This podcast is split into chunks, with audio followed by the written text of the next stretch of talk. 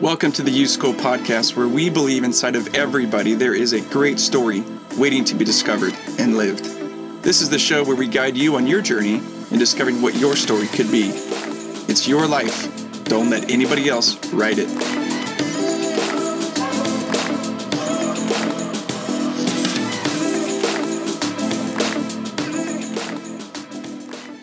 Well, hey, everybody, this is Scott Schimmel. I'm the uh, president and chief guide of the U School and also the host of this podcast. Today, I'm excited because we've got a real life teacher and educator, Travis Sevilla. And Travis, um, you and I know each other from work at Canyon Crest Academy, which is a school, public school in San Diego, in this town called Carmel Valley. Uh, but I know that's not where you got your start. So maybe you can just give us a little roadmap of what your career has been like as an educator to get us started? Yeah. Um, well, so I I started off teaching. I guess if I look back long enough, um, I was teaching rock climbing to people when I was younger. Huh. Um, didn't really put two and two together till much later. That you know, all my years of teaching people how to do things was actually helping me become a teacher, mm-hmm. Um, which is kind of strange. Yep but uh, a number of years ago now, I don't know, a long time ago now, um, I went to art school at Art Center and Otis College of Art and Design in Los Angeles. And mm. From there, got a, a, full ride to grad program at UC Irvine. Um, and it was at UC Irvine when I first started student teaching um, mm. as, a, as a graduate teaching assistant. And then uh, stayed on there for a couple of years teaching and then got hired at the Brentwood School in Los Angeles and wow, taught fancy. there with my with my wife. Mm-hmm. Um, and then I ran a children's art studio. So I taught kind of a private after school program for, hmm. for kids for art for about two years, and then um, moved down to San Diego uh, and started working for High Tech High. Okay. San Marcos. Yep. Worked there for a number of years, and then found my way chasing my wife basically because she works at Canyon Crest as well. Mm-hmm. But, uh, found my way at Canyon Crest about four years ago now. So it's been kind of fun. And I, I also work with San Diego State and I, I help new teachers get their credentials there. And oh, no way. Occasionally get to guest lecture at Cal State San Marcos. So just kind of teaching when, whenever I can. Yeah. Well, the reason I wanted to have you on the show is uh, one, I like you, so that helps. But two, uh, I've dropped by your class before, and specifically, I remember you shared with me one time that you uh, you lead a session on meditation with your students and, and i immediately thought on one hand no way that's cool uh, uh another hand uh, i want to see it because i've heard i've heard parents friends of mine when meditation is brought into schools or yoga is brought into public schools. Like some alarm bells go up and um, and i wanted to see what what you do. And i came in and watched and experienced that and participate with students. And not just it's an overused phrase blown away but i was blown away not because you're doing something so outside the box, but because of how effective it was and how much students engaged. Um, so the theme of this month with with what we're doing for U School is wake up, and the idea that you would wake up to reality, that you'd be conscious, that you'd be reflective, thinking, and so that's why I wanted to have you on in this month. But maybe you can just walk us through why why meditation with your students. When, when did you start that? How how have you gotten to where you're at today? So I started doing meditation with students after about 2011. So in 2011, I was um, applied for and received a fellowship through the uh, Ahimsa Institute on Nonviolence and Education out of Cal Poly Pomona hmm. and uh, spent a summer residency there for a couple of weeks with about 40 other teachers, um, learning sort of all about Gandhi and Martin Luther King and mm-hmm.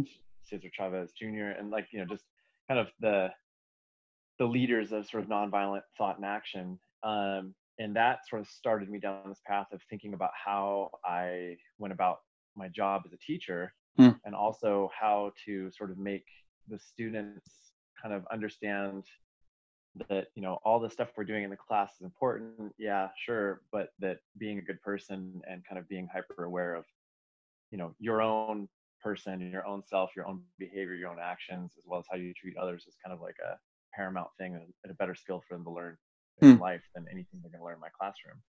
So I, I started um, doing some research and I'd meditated before here and there and started looking into kind of how I could do it. And I wanted to keep it really low key. So I've been doing it pretty much since then, um, since probably that following, probably like the 2011, yeah, 2012 school years when I started it at High Tech High.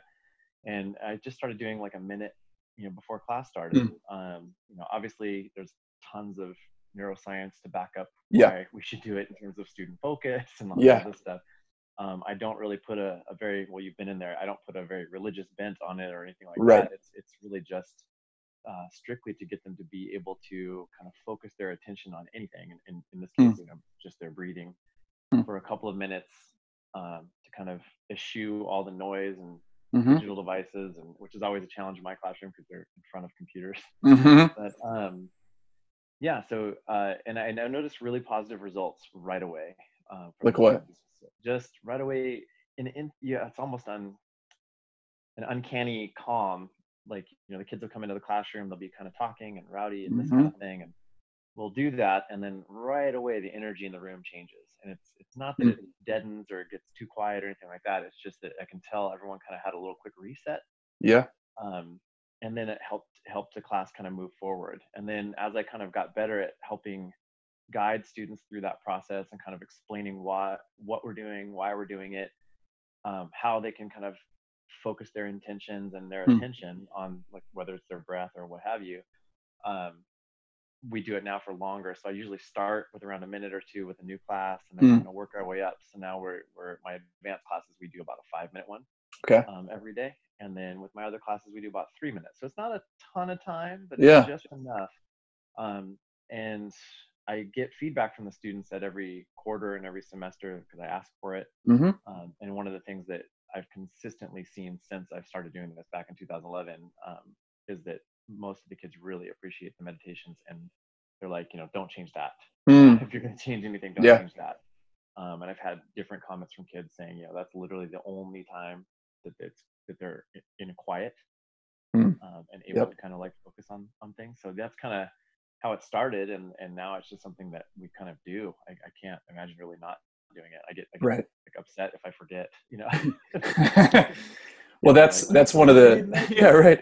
That's one of the things I think that I observed just in myself after coming in to participate in your classes. Like I actually can't imagine after after having experienced that with your students, I can't imagine a class skipping that silent time of meditation. Yeah, because it was palpable that sense yeah. of peace and calm and connectedness and and um, again re- referencing that research on neuroscience and what happens to your brain which I, I am fascinated to read but i think just from a common sense perspective you're trying to you're trying to teach art and yeah. behind art is creativity. And how can you be creative if there's a lot of noise going on in your brain? Just yeah, doesn't seem to work. a, it's a it's an interesting challenge. Um, you know, my my own brain is constantly going about seventy thousand miles a minute, yeah. so it's really hard for me to calm myself down. Yeah, mentally, I'm always, you know, too many irons in the fire, and and teaching is always like you know add fifty more irons to that fire. Um, yeah. so it's it's definitely something that that helps me get them focused on like the task at hand, whether that's to mm-hmm. you know, collaborate and be creative on the design project or mm-hmm. about something they're working on individually. But yeah, it definitely helps with that reset and kind of get get them more aware of how they're mm-hmm. feeling right then in the moment, mm-hmm. and then able to kind of focus for that 90 minutes we get together. Um, I'm just curious. Have you ever had misunderstanding by colleagues or parents or questions that are asked?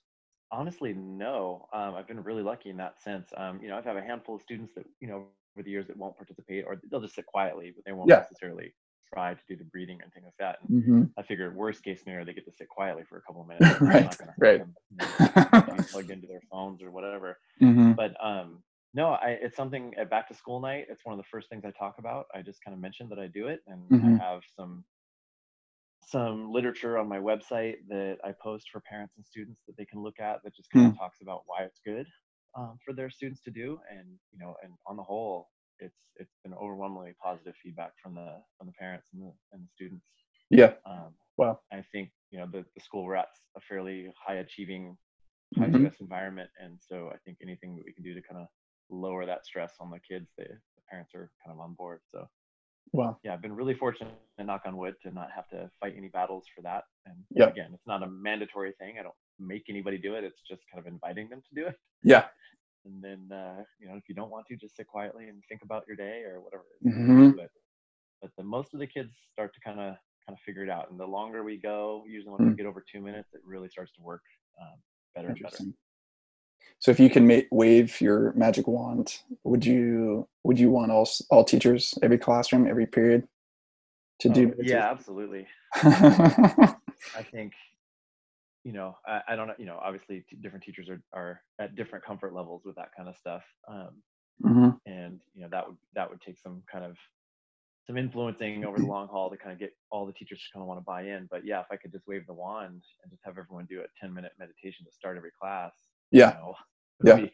pretty insane or if there was just a a period through the day where it's like you know maybe it's not every class but you know every day at whatever 10 o'clock there's a 10 minute meditation everybody stops what they're doing wow. and we just the whole school meditates wow know? i mean something like that could be pretty intense wow and pretty powerful but uh, i don't know that that that's you know in the cards but it would be yeah if i could yeah. wave my magic wand and i'm not a real woo woo person so it's i hmm. think that also helps with the people not feeling skeptical of what why i'm doing it yeah yeah that's i mean that's my feedback to you. The tone that you bring and and the, the presence that you have it's it's definitely not off-putting for sure. It's inviting and trust you i mean you just engender trust. And so if anyone's gonna i guess i guess that's actually one of the reasons i wanted to bring you on this and talk about that is let's highlight that. Let's let's see what we can do together to convince other people parents teachers educators to explore that. And and i think to your point it's it's because of research in my and so this is my perspective because of research because of the literature that's come out around mindfulness and meditation the past few years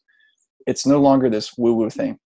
It's yeah. Um, i mean it, yeah it can be but it's uh it's mainstream. It's proven. It's every discipline. It's the science guys now saying that you should do this. Oh, it's yeah. not just this fluffy thing. Yeah and it's um it's interesting too to to try to explain to people that, that, that mindfulness is really about being sort of hyper aware um, mm. you know whether that's on your breath or you know hyper aware of the thoughts that you're having so that you can have that thought and then you know not ruminate on it which is yep not be hooked by it you know it's like yeah you're just not you're not haunted by it as soon as you recognize that you're having that feeling or that thought it, it kind of can't stay and i mm-hmm. think that's that's something that's really helpful once the kids kind of really figure that out Hmm. Um, you know, because they're they're they are under a lot of stress. They're at a weird time in life, and they're trying to figure it all out. And they've got all the pressures from all the different directions, and so sometimes when they can just kind of acknowledge, like, oh, mm-hmm. how I'm feeling right now, just mm-hmm. touch in, and then go about their their day with a little bit more kind of calm and, and focus. It's I think the net positive even at the most small level you know if it's right. an infinitesimal amount of help it's like that still helps yes one minute of investment three minutes of investment can do yeah, lots yeah. of good. That's that's yeah. For me, it's worth it. You know, if I could take ten more minutes out of the day, I would. But yeah, like five minutes is nothing to give up in a class time. Hmm. So, so it's not giving up. I'm actually benefiting from it because then they're more focused. They're happier. Wow. They're happy to be there. Wow, it's, it's a win-win.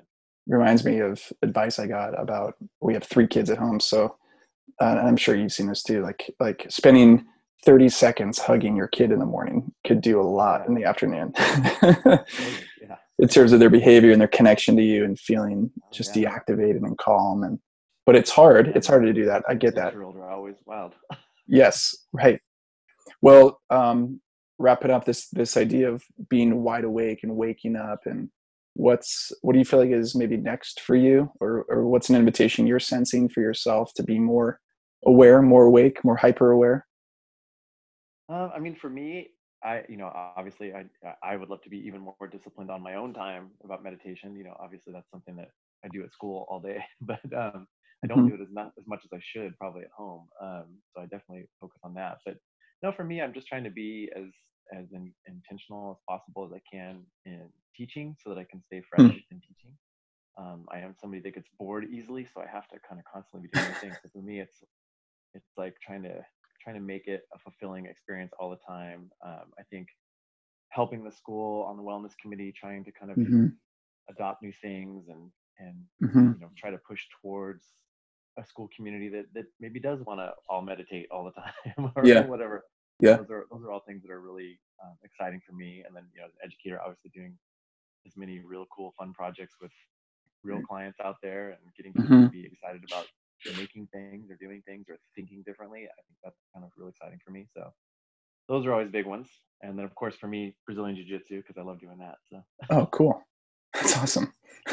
so if you see Travis in a dark alleyway, do not confront him. That's what you're saying. Yeah, no, he might be calm in the classroom. exactly. That keeps me very calm. in my free time, not not trying not to get strangled by my friends. Travis, thanks thanks for uh, being a friend, for being on the show, and and for what you're doing. I, I hope my kids would have teachers like you that um, are helping them be aware and awake. So many blessings to you and, and a lot of gratitude. Thanks a lot, Scott. Yep. Hey, thanks for joining us for the U School podcast. We wanted to let you know that we have a new free mini course that's available for you. It's called the Real Me course. It's available on our website. Go to theuschool.com forward slash register. Create an account, and you'll see the Real Me course available for you for free. Within three quick exercises, you can get clear about your identity, about who you are, and what matters to you. Let us guide you through video and through interactive prompts for you to figure out and get clear about your real story. So go to theuschool.com and thanks for joining us today.